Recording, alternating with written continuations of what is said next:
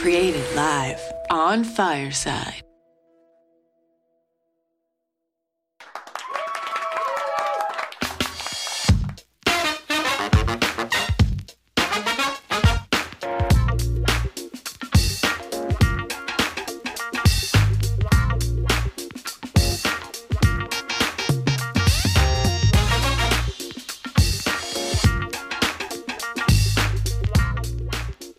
Welcome to Office Hours with Dr. DeVoe right here on the Fireside platform. This is a weekly dose of professional development for higher education professionals. But this week, because it is Thanksgiving week and because we are looking at things we want to be thankful for, we want to be thankful to the wonderful leaders and inspirational people in our lives.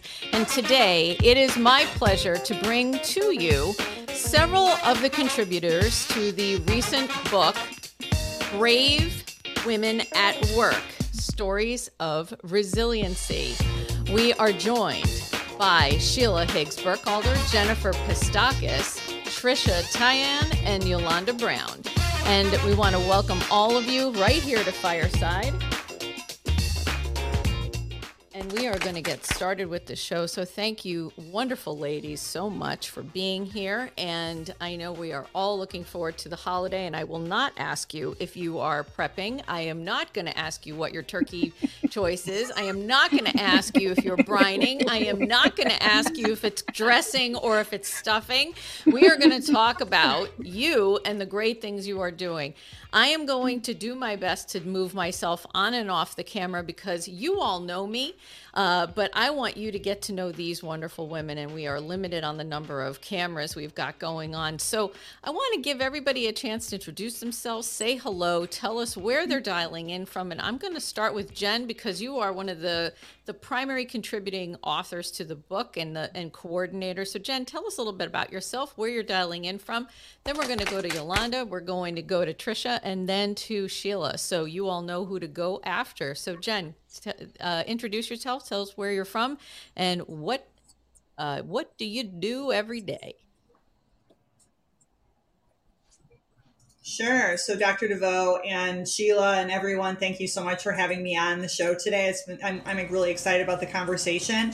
So Jen Pistakis here, dialing in from the Chicagoland area. And I'm going to just tell you, it's really cold here. So hopefully where the other ladies are dialing in, it's not as cold, but it's pretty frigid here today in Chicago. During my the daytime, I'm a senior vice president of business development at a local Chicagoland financial institution. And then by night, I've had the amazing opportunity to work with all of these women and a few more that aren't on today. To write Brave Women at Work, Stories of Resilience. I'm also a career and leadership coach and a podcaster of Brave Women at Work. So happy to be here. It's wonderful to have you here. Next, Yolanda, why don't you say hi? Yes. Hello, everyone. My name is Yolanda Brown. I am joining from Avon, Indiana. It is cold as well, Jen.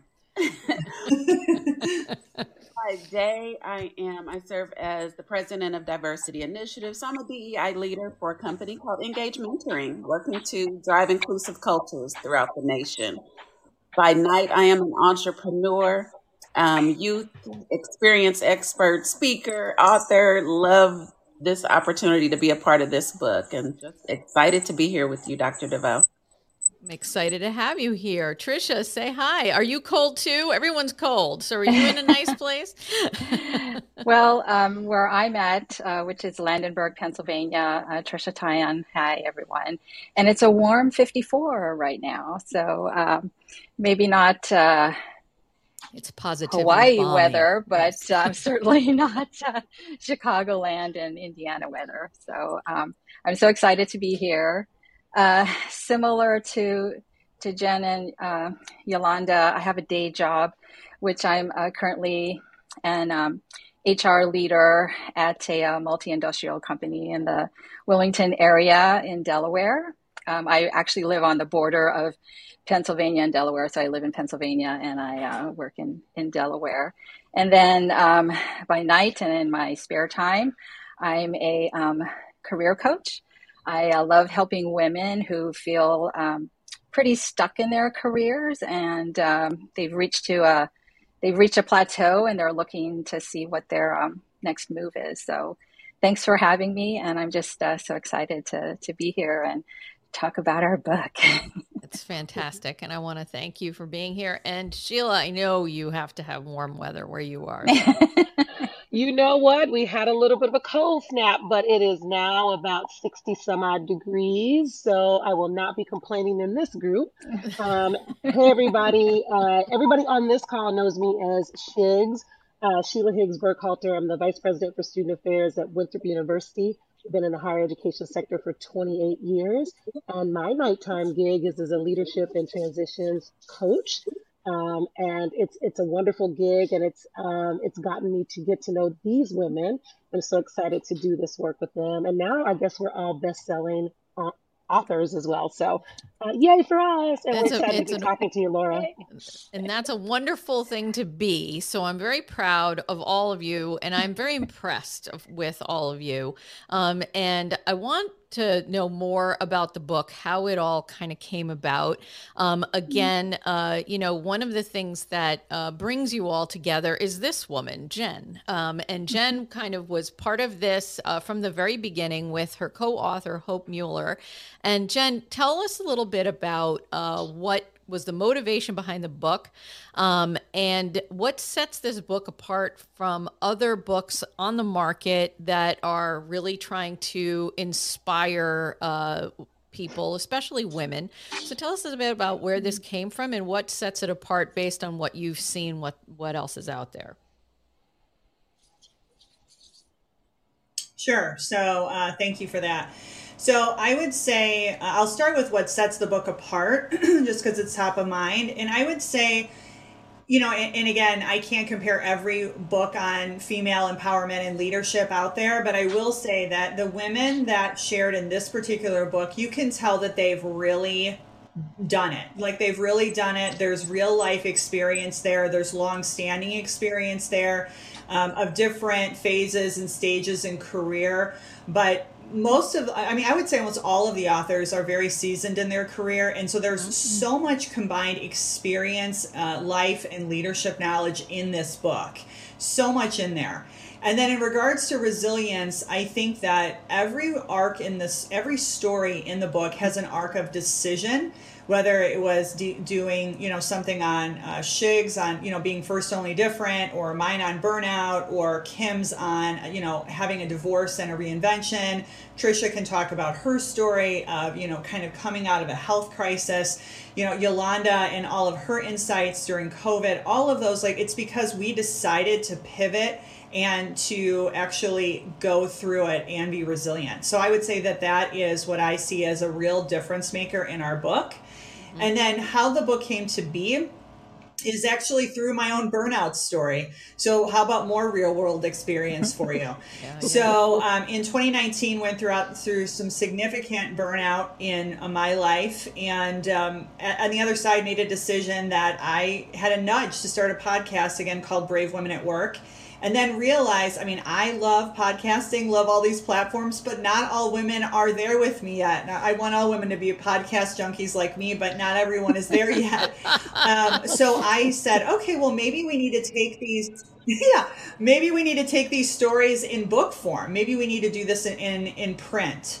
And so how Hope and I met is an amazing, and I'll make it quick, but an amazing story in that Hope was a guest that was on the podcast, and was introduced to me by another powerhouse woman in the Chicagoland area named Natalie.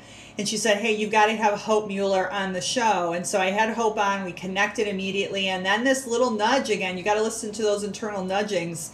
And that intuition said, hey, ask Hope if she'd like to write a book with you. And I said, hey, Hope, what do you think? We had just known each other, Dr. DeVoe and team, like we just met.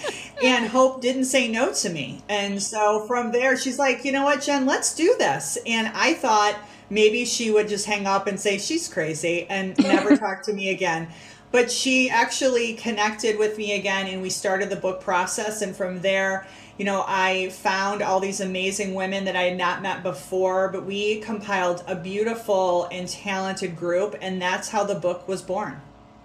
You know, I love that you have phrased it this way, is that, you know, you took a risk, you found somebody who you connected with, it provided you with an instant connection, right? So this idea of like, what is it? I think women especially, we find people that we connect with through so many reasons. And I will say this, and I don't want to make it sound like, well, women are better at suffering through suffering than men are, because, you know, I will be the first one to say, I think sometimes men will kind of turn their backs on the suffering, where women actually lean it into it, right?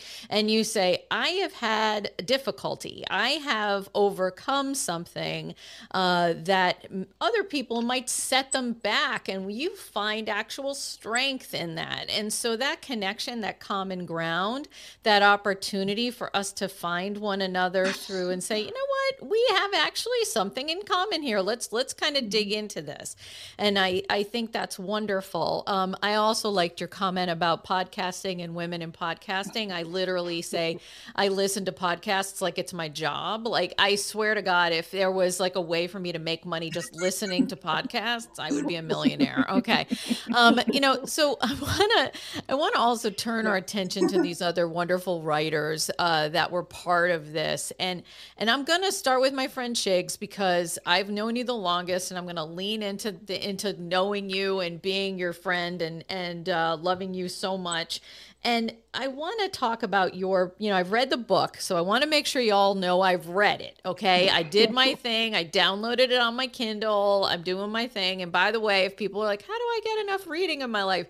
I hate to say this, buy a Kindle, put a Kindle next to your bed, plug your phone in another room, and at night you go in and turn on that Kindle, and you will be surprised how much reading you do. Okay. So there you go. So stop doom scrolling in bed and start actually reading some good stuff. So Sheila, you know, in your section of the book, you talk about being a first, and you and I have had this conversation before.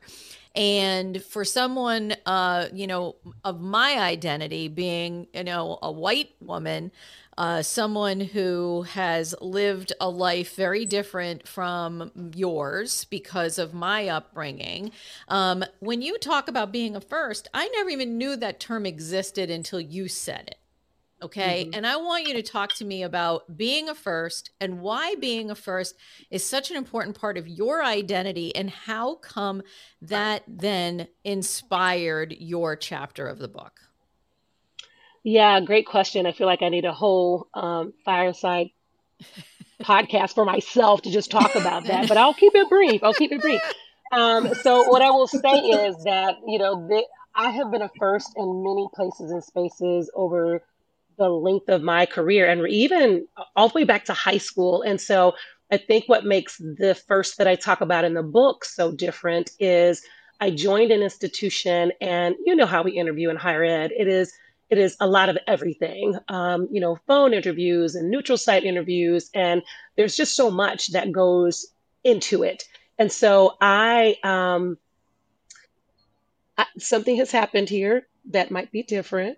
Nope. There we go. Video again. Yep. There you go. We had a little. Thank you. I don't know what just happened there. No. Okay. That's okay. And so what made this situation different, and why I thought this story was noteworthy, is that I joined an institution, and we'd gone through that thorough process that we go through, and no one had ever mentioned that I was the first Black senior leader on this campus in 132 years. That would not have prevented me from taking the position. But it was really interesting at this season in my life, because of what was happening in the world and what was happening on our college campus, what was happening in the state. And so I could feel the pressure of what it meant to be an FOD, a first only different. On this particular campus, Trump was in the White House. You had the Black Lives Matter movement making a resurgence through the world, because it had been out there, but it was making a resurgence because of, you know, the Black and brown slayings of bodies that was happening in the media in real time.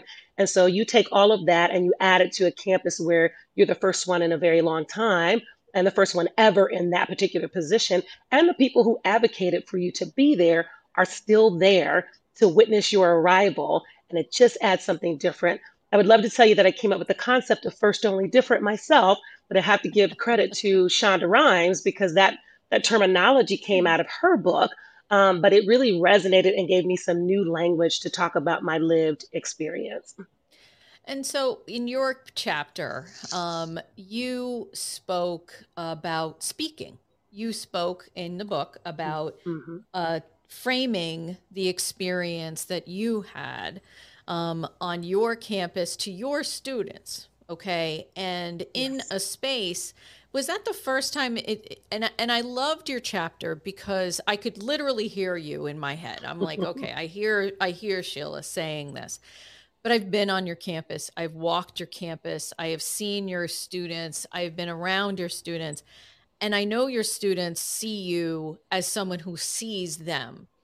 Mm-hmm. Was that something, as you were putting that together, those words that you were crafting, were you trying to get an emotional response, or was this more about your emotional response to where your head was at the time? Is this making sense?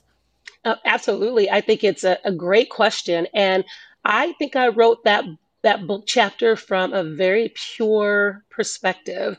What I have often said in the places and spaces that I occupy, particularly when you have a VP title, there is an otherworldliness to you.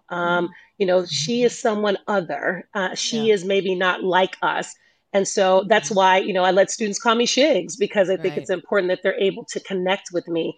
And so what I felt I needed to do in that book chapter was lean into authenticity, to really tell the truth of what it feels like to live in this skin, to be in this place and space, to have these issues coming at me, the stress and pressure that comes with being in a role like this. And so I felt like I needed to be truthful. And even when we had the forum where we talked about our lived experiences, I'd written one of those speeches that we all write where we kind of touch upon the issue, but we don't go deep. And I thought, no, this is your opportunity to speak your truth, because you are the only one, the different one in the room who can actually talk about this in a way that is resonant.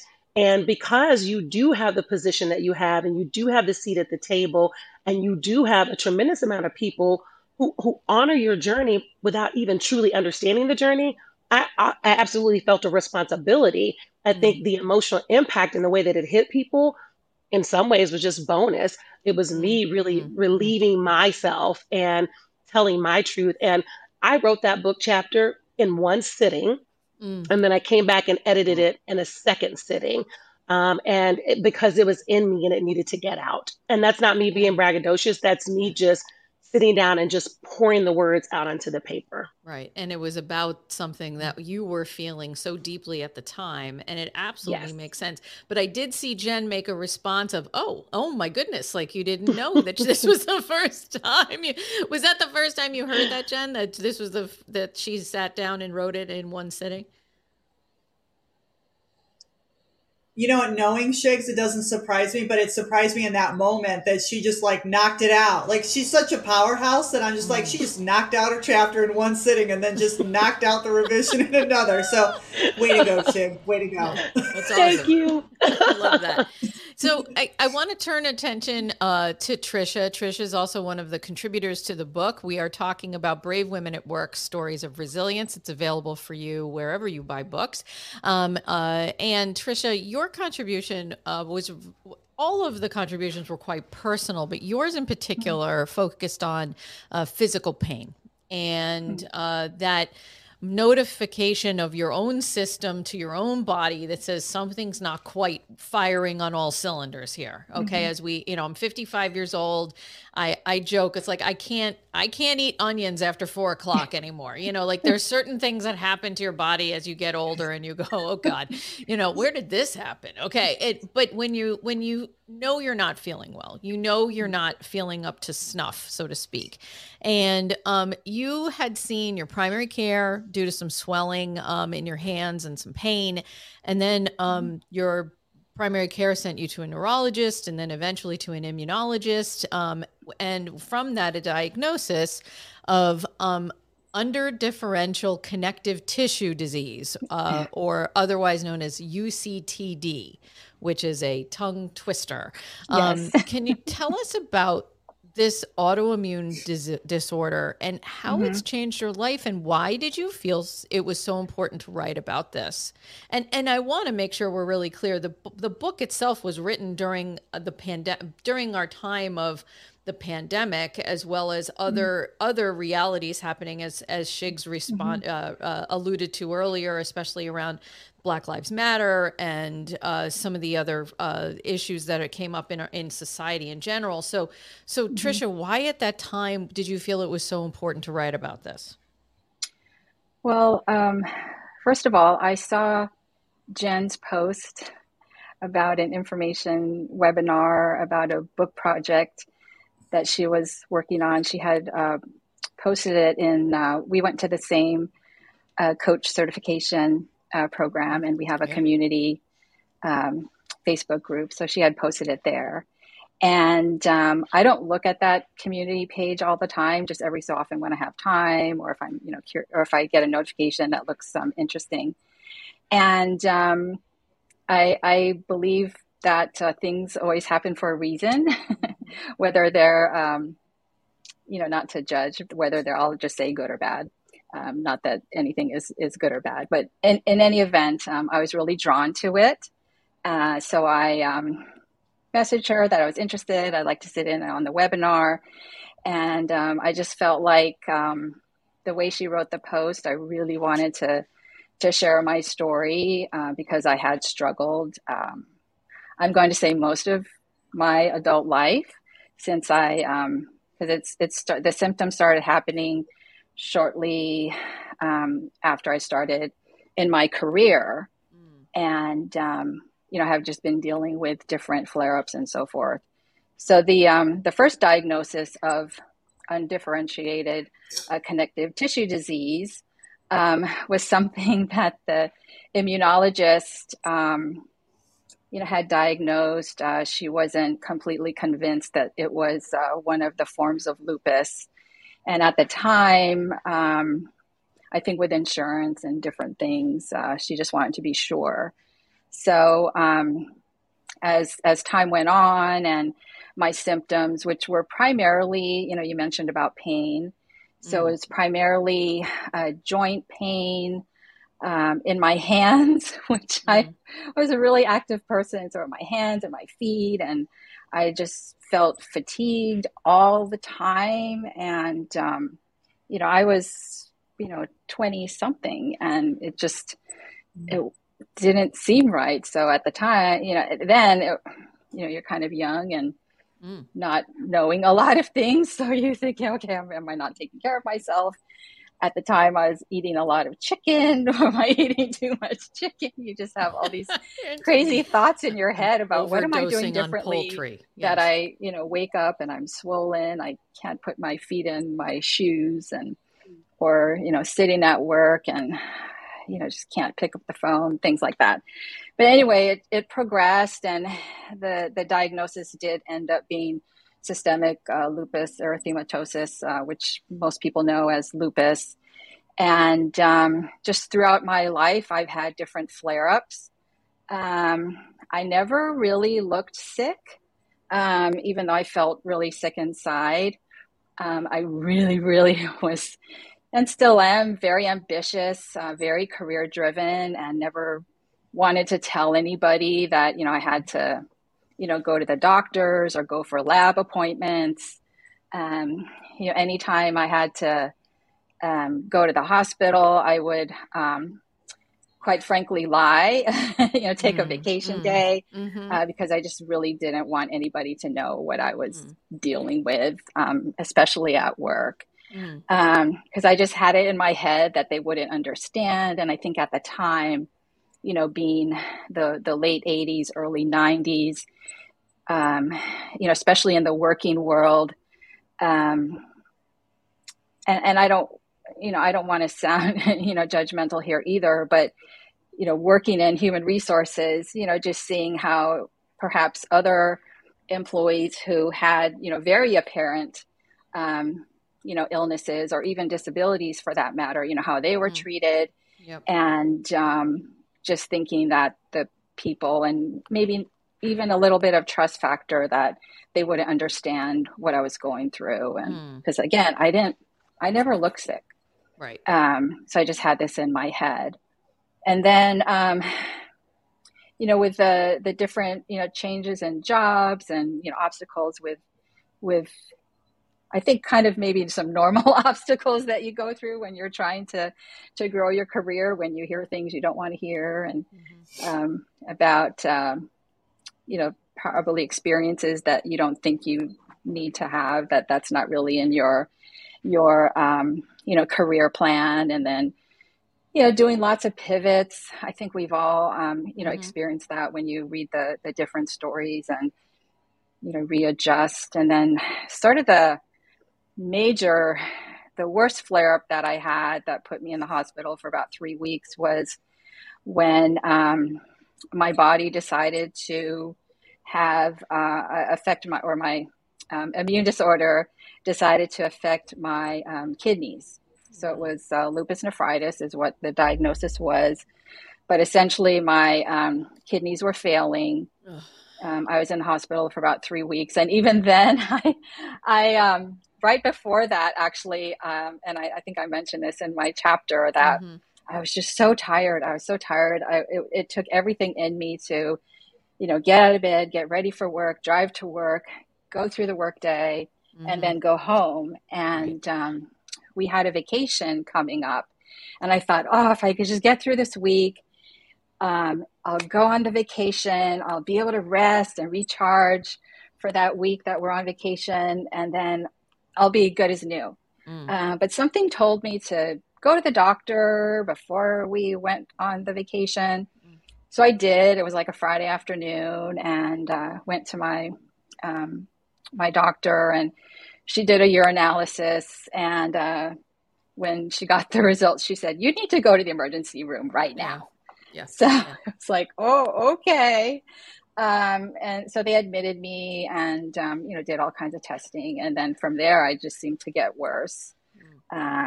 They tried all kinds of treatments, you know, to help my kidneys. And the first couple of weeks were pretty dire, I have to say. My nephrologist, you know, talked to me about dialysis and, you know, possible kidney transplant. And I just cried, I think, the whole time because I just felt really bad. I couldn't eat anything, and they said you have to eat, and it just I was in really bad. Can I ask a question, Tricia? When you were in the hospital, when you were there, when in terms of who was your go-to, like where did you pull the strength from? Were there people around you that gave you strength? Was it your doctors? Was it your family? Was it your coworkers? Did you have to dig in? Because one thing I want to, that's going to probably sit with me for a bit, because your background is in human resources. Human resources is supposed to be a place that is going to provide resources to the humans. Yes. Okay. That's in the name. All right. And the idea of, and I've seen it, I have absolutely seen it from a, you know, an executive leader standpoint, and me having to go to human resources to say, I have a staff member who they're going to come to you. They're going to need some extended time off because of X, Y, Z. And I've seen some human resources folks who are very kind and saying, okay, what do we have to do to make this work? And then I've seen other people that kind of have now put people into a bucket. And I'm wondering if as a human resources professional and as a woman who was going through a very difficult time, when was it necessary for you to, and did you successfully kind of pull yourself out of one part of your brain to the other part of your brain to say, as a human, this is what I need versus as an administrator, this is what I need. And then I'm going to bump it over to Yolanda for some words on her chapter. Yeah. So I'll try to answer that.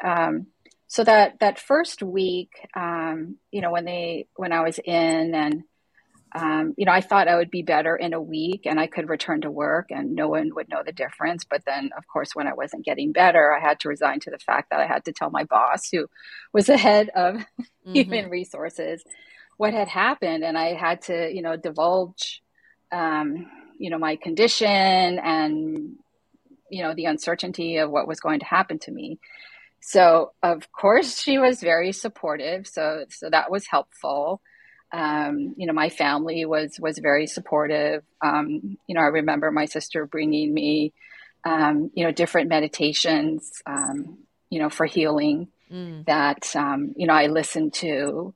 And then even just with, I had to, at some point, you know, pull it out within myself that, you know, I didn't want to die. I didn't want to, you know, go on dialysis, and just, you know, lots of meditating and, you know, having the mindset. So just kind of fast forward, you know, some of the other things that I've gone through that, you know, folks can read in the book. You know, last year I had a kidney transplant and, you know, my, you know, recovery in my mind was just really remarkable when I think about stories I've read of other people who have gone through this process.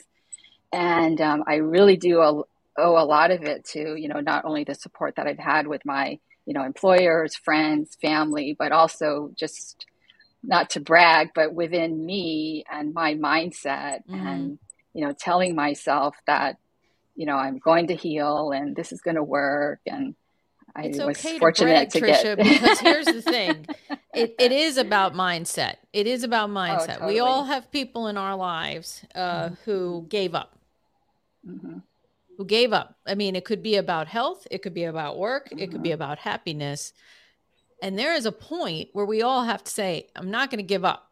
Oh, yeah. Okay. And you may be surrounded by the most miserable humans on the planet. You can still find it within your mind and in your heart to not give up. And if that means about changing your behavior, that means about changing your health diagnosis. If that just means digging in, absolutely there. And your chapter did definitely put me in a mindset of saying, you know what, there is no matter what, there are people around us and there are, and to be frank, it is now 2022. We are not dealing with leeches and like bloodlettings anymore. We are actually dealing with people who know what's going on. All right. So let's dig into the health, the science and the spirituality that comes with healing, which I think is really important. So I want to flip to Yolanda because Yolanda, you are a experienced author. Okay.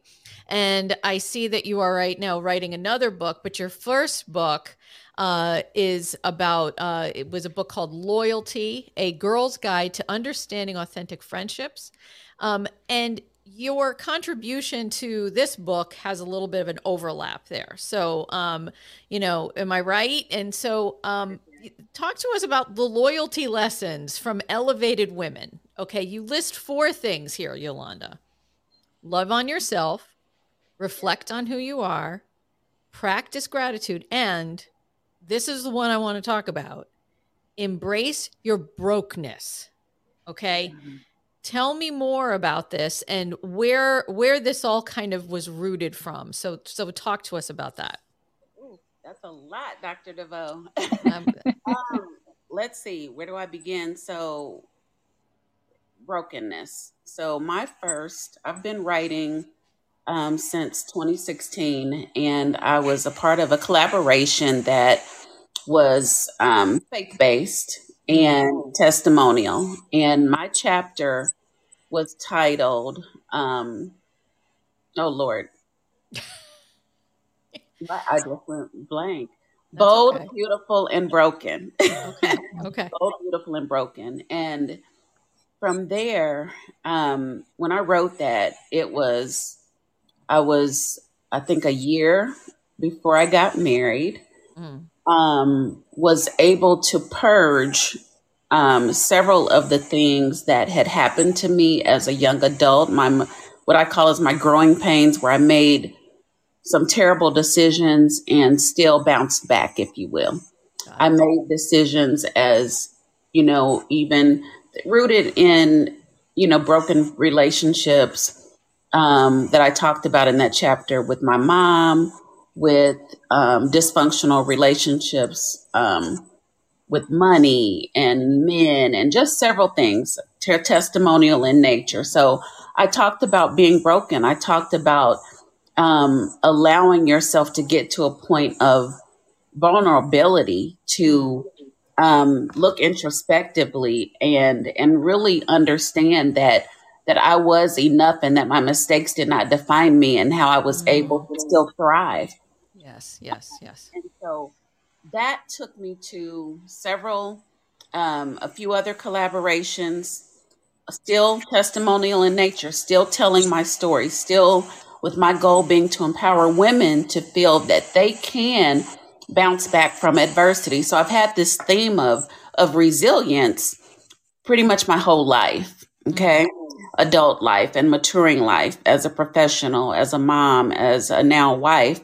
And so from there, because I am passionate about youth development and I was working in a nonprofit setting where I have a 27-year-old daughter. So girls programming has always been important to me, that I was able to put her in things that would pour into her as I desire to do as well and support my thoughts and ideas. But one thing that I found in talking to young girls is that they had challenges in understanding and knowing how to navigate their friendships, knowing who's good for them. Why do they choose the individuals that they do? And so that led to the Loyalty book. Mm-hmm. And because I wanted to touch girls sooner, I believe, healthy girls become healthy women, and dealing with their mindset around friendships, I feel was something that was going to be my ministry. And I decided that I wanted to talk to girls, younger, sooner. Okay. And help them, understand authenticity, but first understanding that loving themselves first and better will help them love others. And so from that, but somewhere in that story of brokenness, because I want to make sure I address that main question of yours, I converted the broken into an acronym, breaking and removing obstacles with knowledge of God's word, evidence of his power, and never ceasing prayer. My spirituality is something that I value very much. And so as I moved forward, in talking to young ladies and helping, not using the word broken as much with them, but helping them understand their value system and tying it into how they choose people to love and how they express how they need to be loved by others and treated in relationships. Mm-hmm. And so all of that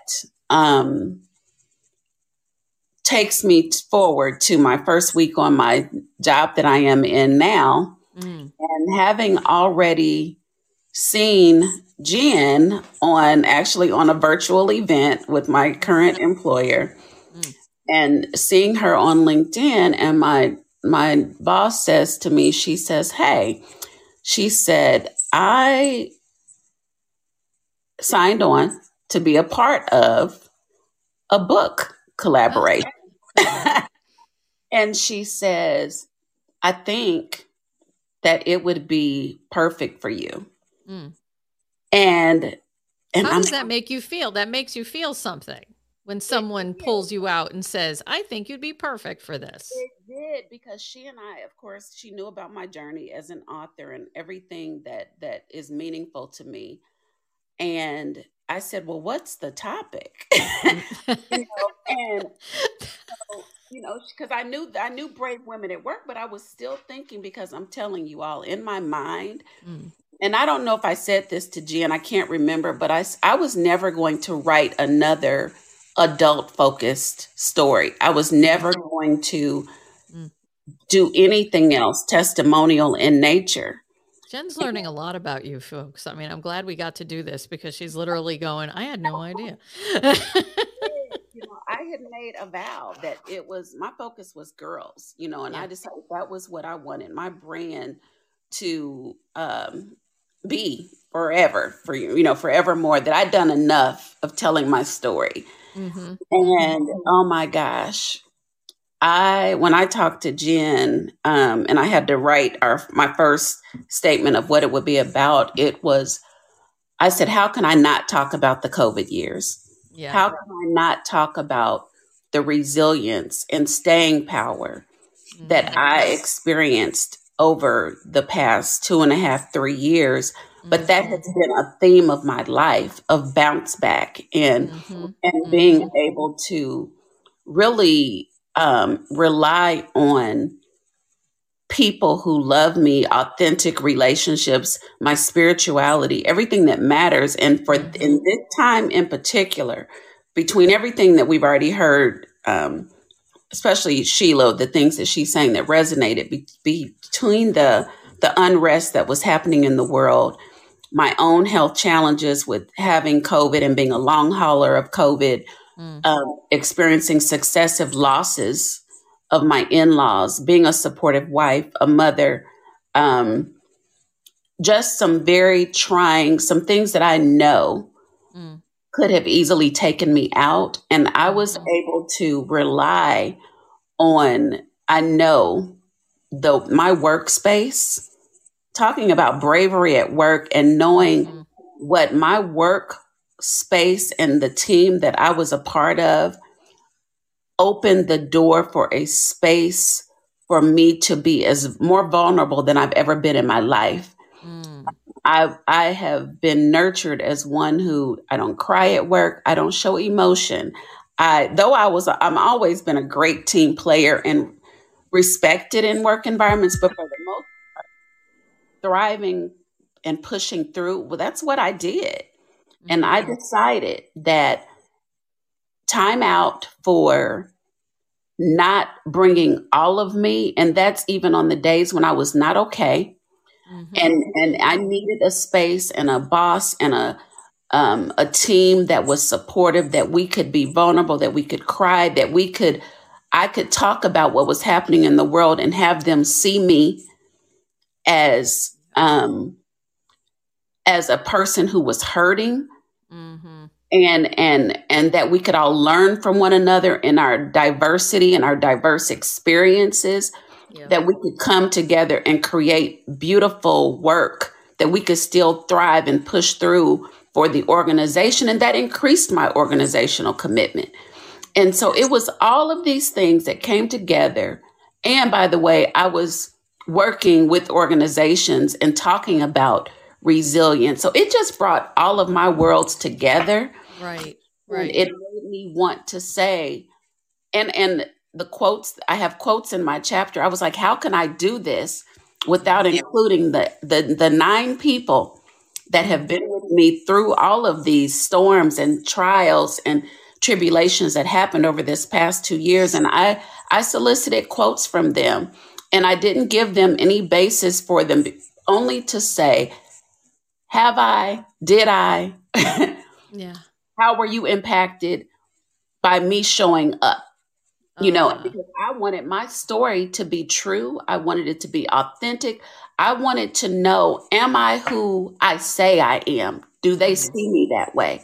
And that's what I talk to girls about. I talk about the girl in my head, the girls that others see, and the girl that I say that I am, you know, because there's this matching of head and heart and what comes out of our mouths that matters. And all of that, you know, contributes to our resilience. And so that's where my story came from. I said a lot, but it makes me so full to... Well, and I don't want to interrupt you, Yolanda, but I really believe that a lot of what you're throwing down here is about that idea of showing up, being who you are, despite whatever you're dealing with, and being able to not so much muscle through it. Like, I hate that term of like, just muscle through it, just get it done. Okay. But that idea of like being able to, and it connects to what Tricia was saying earlier. It connects about this idea. It's like, we have to acknowledge when we're in pain. We have to acknowledge when we're not at our 100%. We have to acknowledge, and we have to trust that environment around us that we have actually chosen to be part of is going to be a place that is going to aid in our resiliency, not necessarily is going to push us down and push us out. I want to ask Jen a question, because I think one of the things that has struck me is that in the book, and we've seen it today with the contributors who are here, is that there's very there's different stories, different tacts, different lived experiences. When you were curating this, how did you make the decision of which stories you wanted to tell, which you thought had resonance? I mean, obviously you're a coach, you work with people every day. So something about your own experience in terms of what people struggle with actually, I'm sure, I shouldn't say I'm sure, I have no damn idea. That's why I'm asking you the question. But like, what is it that you said, okay, these are stories that are going to actually have an impact on the people who read it? Because I know from my clients, from the people I coach, from the people I work with, they're going to learn something from this. How did you make the decision of who to include in the stories that you ended up including? So that's a great question. So I did a couple rounds of informational sessions like Tricia talked about. That's how I met Tricia. That's how I met Shiggs. Yolanda I met differently through Engage Mentoring. So we met in different ways. And I don't know if Sheila and Tricia and Yolanda and the rest of the authors know this, but what was interesting is, you know, we talk about a higher power. We talk about the universe showing up. Like, so what happened was, people would show up and people would be interested and then they would drop out. And I was really nervous because I was like, oh, I really like this story or like this story. And so what ended up happening is I just trusted. And I talked to Hope and I said, hey, we have this, we were at one point around like 10, I mean, the highest, I think it was at 12 authors. And then those authors, some of them like started dropping out for several different reasons. And then we ended with 8. And what ended up happening is, I cannot tell you who I spoke with, but they told me about a book called The Power of Eight. And then I looked at the title and I still have it to read, so I can't comment on like the book. But as soon as I heard that title, I'm like, that's it. And so as soon as I met with each one of the authors and I heard their different stories and we did the kickoff and then I heard like kind of the fates coming together with The Power of Eight, I'm like, that is our group. And so I have to tell you, I completely trusted in God and the universe to provide. And so there you have it. That's great. So I want to swing it back to Shiggs for a second, because one of the things that you talk about in the book, and I know this about you, I've heard you say this before, is that you believe in people, values, and learning with heart. And so this experience introduced you to new people. It introduced you to people's values and maybe gave you an opportunity to revisit your own values. And it definitely hit your heart. So tell me, what you learned from these folks about yourself? What did you learn from them about you? Yeah, so well, first of all, I count it a privilege to have done this book with this group of women. You never know what you need. And then people show up and you're like, oh my gosh, I really needed this. And so I think we've heard it multiple times in our conversation today that authenticity is so important. And I think that was validated for me over and over again as I read these women's stories, that all of us in our own way, whether it's in the telling of our stories or in being honest about what was happening in our life or our feelings or our health issues, or owning those backstories that many of us don't like to tell. In my case, it's owning the fullness of my history. My father, who was born in the segregated South, my husband, who has to, when he leaves our house to walk the dog, has all kinds of interesting implements that I never even think about having when I walk out the door. I think it was important to own those stories. And so the authenticity, I think, is something that was validated for me. And I think it's really important. And then you're right in terms of the people and the values and leading with heart. You see the narrative woven throughout this book. None of us got through our journeys alone. So the people are prominently featured in every one of these stories. This notion of values, I think we all sort of recentered our values, whatever they were for us, in terms of moving forward in a more strengthened kind of way. And then leading is interwoven in all of those stories as well. It takes leadership to be able to stand in your truth and utter it out loud. And then for us, we went a step further and wrote it down for other people to look at, to critique, to learn from, and we did that unabashedly, knowing that it will be, it's there forever now, we can't take it back. And so, so I think that that alone is a lesson in bravery and a lesson in resilience. And so this whole experience was just so amazing in ways that I cannot even describe. And so, while for some people it's over, for me, it will continue for some time. And really it's really making its rounds right now. Even on my campus, I had the opportunity to do a book signing, and I actually had the opportunity to read from the book and, to watch the students' faces as they realize, wait, this is her story. Mm-hmm. This happened on this campus just a few short years ago. Mm-hmm. It did something for them. And now they walk around talking about, oh my God, did you know she was the first one in 132 years. And it does something in terms of validating their experiences when you're on a campus that has 42% of the students here are first generation college students. Mm-hmm. So to know that someone sits in this seat in this office who may have come from an experience that was similar to theirs, really resonates for them. And they are telling this story mm-hmm. in ways that I never anticipated. And that for me means that it's accomplished exactly what it was sent to do, to validate other people, to help other people feel seen, and to know that they are not alone. And again, I think this series of stories does that. And, you know, one of our people that is not here that I especially want to call out, because I've been responsible for the Office of Accessibility on multiple campuses. And I really was touched, and her name just went flat out of my head, but the story about dyslexia, that story was so powerful for me, because you know the condition exists, you know that people are navigating some pretty tough territory, but to see it written in the way that she wrote it, and when she talked about the challenges that came along with that, mm-hmm. it has changed how I advocate for students from, you know, that an accessibility perspective.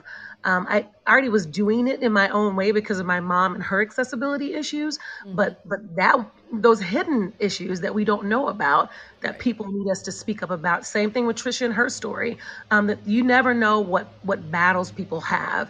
And so I think it's really important for us to always lead with humanity and with people centered at the heart of that, and because we don't know what battles people are fighting and what it's taking for them just to move through their day to day. So I learned a lot, and a lot has been validated for me, and I think this has been a tremendous experience. And I applaud all of you, because just like you just said, Sheila, that idea of, you know, you can say something, but when you write it down, and then it becomes permanent. I mean, you know, it is not something you walk away from. It's something you now own. But I'm sure in some ways it is therapeutic. It is uplifting to see your thoughts and your words, on paper in front of people. And also that when someone then comes to you and says, okay, well, you know, Tricia, when you said this, what did you mean by this? And Yolanda, I didn't realize this meant so much to you. And you've been saying this for so long, but now I understand this about you in a different way. You know, this is really an amazing opportunity. And Jen, I think it's important for folks to really acknowledge the fact that when you actually decided to put this team together, that curate this group of women, curate these stories, is that you have a specific amount of responsibility to the reader and to folks who are actually going to be able to connect with this. And so I think it's quite inspiring that you kind of, you know, you didn't just grab people all in one type of work, or all from one part of the country, or same faith upbringing, or whatever the case may be. And so, you know, has this changed how you actually practice the work you do? Is this experience, Jen, how has this influenced you and the work that you do?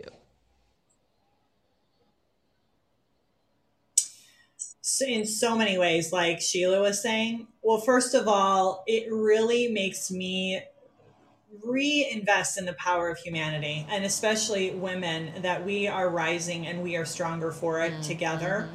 And so this was an amazing and beautiful experience for me.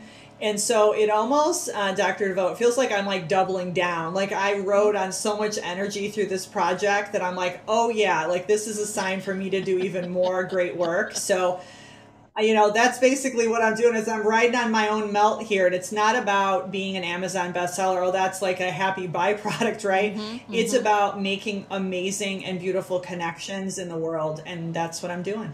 That's amazing. And I really want to thank all of you for being here. It is, I thought it was really timely when we were trying to come up with a date. And I said, you know, we're going into the Thanksgiving holiday. And this year is going to be, you know, we keep talking about coming out of the pandemic and coming out of the pandemic and coming out of the pandemic. But if it's any, you know, if the traffic outside my house is any indication, everyone's going somewhere, you know, and I want to acknowledge the fact that we've all been through a lot over the last 2.5 years. Some of us have been through health scares. Some of us have been through business scares. Some of us have lost jobs. Some of us have changed jobs. There's a lot that's gone on, and thanks cannot actually happen without reflection in my mind. You can't give thanks unless you know what you're thanking for. And I think one of the things that you have all done is provide people with at least a jumping off point for their own reflection to say, what do these words mean to me? And how does this all kind of apply to my life? So I think it's timely. And I do hope that folks pick up a copy of this book. And I am going to ask you, after I do a little promotion for upcoming shows of my own, I'm going to ask you this question. I'm going to ask all of you to answer it, is the holidays are coming up. So who is this book for?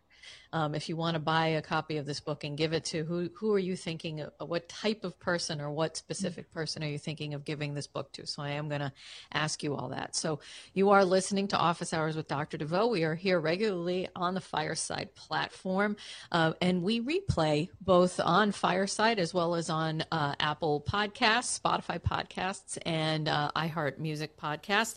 And so I'd love for you to follow me here on Fireside. I want you to be coming back to future shows.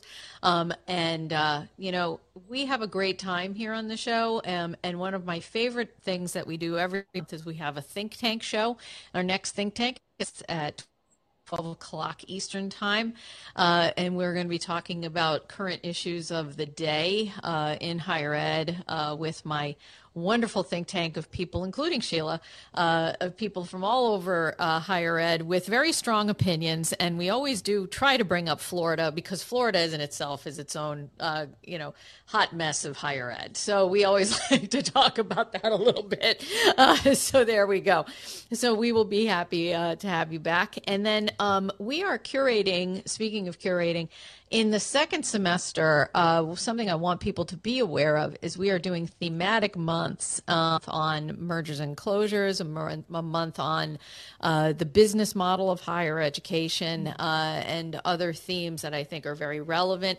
And so I'm really encouraging all of you to be here. So, so that's what's coming up in the immediacy and long term. And so I am going to turn it off to you guys to tell us, who do you think this book is good for? With the holidays coming up. So I'm going to go with Sheila, then Tricia, then Yolanda, and then Jen, you're the last one. And then I am going to go back to all of you and ask people how to find you. What's the best way to find you, whether it be on social media, LinkedIn, etc. So Sheila, why don't you start? Yeah, so I like this question, and I like a quote that someone put in the book. I won't read the whole thing, but this is what they said. This book eloquently gives a voice to those of us who've had to persevere and survive in silence. And so that for me means that this book is for anyone who is going through their own kind of journey and they need hope, and they need to know that they're not alone. So men, women, boy, girl, anyone on any gender spectrum, the whole shebang, I think it's for everyone. Fantastic. Tricia. Yeah, my thoughts are pretty much an echo of just what Shig said. When I think about, you know, if it's for yourself or if you have a girlfriend, family member, boyfriend, whomever in your life who, you know, needs some hope, encouragement, some comfort that they're really not alone in whatever challenges that life brings to them, and that they are resilient, and it is within them to get through whatever, challenge that they're facing. Fantastic. Yolanda. That's good. I agree with both comments, but I always say books make great gifts, and please put a book in the hands of a young person. Put Absolutely. A book in the hands of a young person. Fantastic. And Jen. Beautiful. I will say one of the other reasons I do the work I do is for my daughters. They're probably a little too young for this book at this point, but I've got one 10 and one 4-year-old, but they're going to be young women. So I'm with Yolanda here. I think that teens, I think women just starting out, I think this applies to all audiences as well as the other author stated, but get it in the hands of a young woman that's just starting out to realize that they're not alone and that they can do this. Fantastic. And as a quick round robin, Sheila, how do they find you? How should people connect with you? The easiest way to find me is on LinkedIn under Sheila Higgs Burkhalter, and I'll be happy to connect with you. Fantastic. Tricia. Same for me on LinkedIn, Tricia Tyon, T like Tom, A-Y-A-N. Fantastic. Same for me, LinkedIn, Yolanda, Y-A-L-O-N-D-A Brown, or on social media, you can find me at Just Say It LLC. Fantastic. And Jen, go ahead.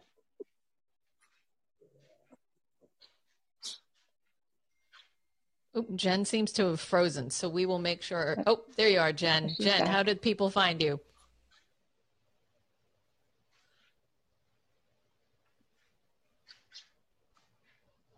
I think she's still having technical issues. I think she's still frozen. So we will make sure we put Jen's contact information as well as everybody else's contact information up in the show notes, so that way people can find you.